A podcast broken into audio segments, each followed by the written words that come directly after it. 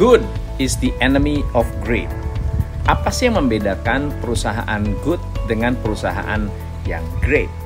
Jim Collins melakukan sebuah riset selama ber, beberapa tahun yang ditulis di dalam bukunya Good to Great, yaitu ada 11 perusahaan yang outstanding. Profitnya mengalahkan perusahaan-perusahaan sekelas yang masuk ke dalam jajaran Fortune 500 companies yang terus-menerus secara konsisten memiliki keuntungan yang luar biasa dan juga memiliki performa di stock market yang luar biasa. Ternyata perusahaan-perusahaan hebat memiliki karakteristik yang sama. Ada tiga rahasia yang ingin saya share hari ini dari Fortune 500 Company yang masuk ke dalam kategori good to great. Rahasianya ada tiga.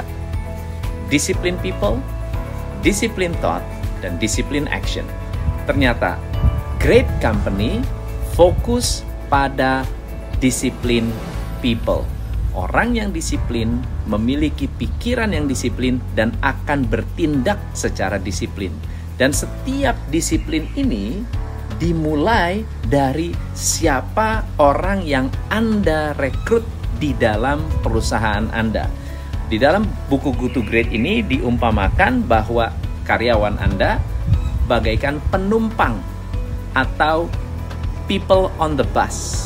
Manusia yang ada di dalam bus lebih penting daripada ke mana bus itu akan pergi. Artinya tim kita dan orang-orang yang ada di dalamnya memegang peranan penting bahkan lebih penting daripada tujuan perusahaan sehingga proses rekrutmen menentukan orang yang tepat adalah hal yang wajib sebagai perusahaan yang solid sehingga semua visi misi Anda bisa tercapai. Nah, bagaimana cara Anda bisa menemukan orang yang tepat? Ada caranya yang umum dilakukan adalah dengan proses rekrutmen biasa. Tapi saya ada cara yang berbeda, yaitu dengan cara baca wajah. Kalau Anda ingin belajar tentang baca wajah, nantikan video kedua.